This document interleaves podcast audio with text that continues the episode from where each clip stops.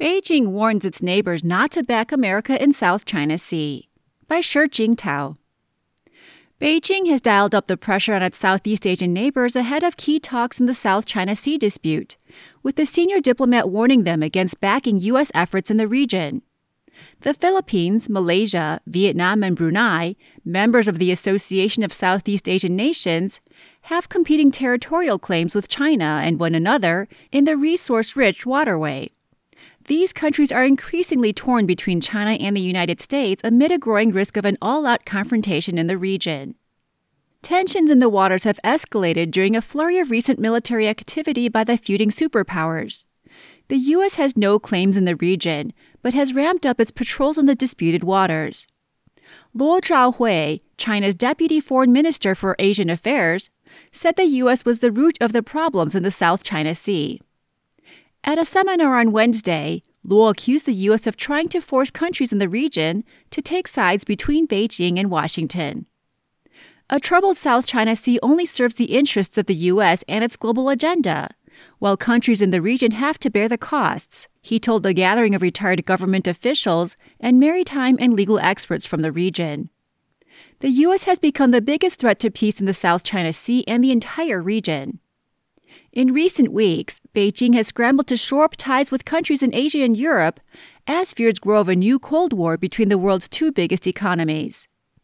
But observers said Beijing's tough remarks on Washington may be counterproductive as it continues negotiations with the Association of Southeast Asian Nations, or ASEAN, on a code of conduct in the South China Sea. The talks, which resumed on Thursday after being delayed by the COVID 19 pandemic, began in 2002 but have stalled over Beijing's insistence that countries outside the region be excluded, an apparent reference to the U.S.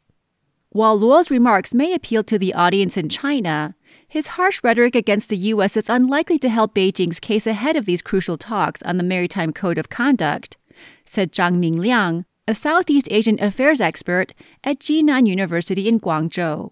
Tensions in the waters neared boiling point after U.S. Secretary of State Mike Pompeo in July rejected China's claims to up to 90% of the South China Sea as completely unlawful, lending support to rival claimants Vietnam, the Philippines, Brunei, Malaysia, and Taiwan. Speaking by video link at an international seminar hosted by the Chinese Foreign Ministry and a state backed think tank on Wednesday, Luo took aim also at Washington's allies and partners in the Indo Pacific. Apart from its interference in the South China Sea, the U.S. established the Quad, an anti China front line also known as the mini NATO.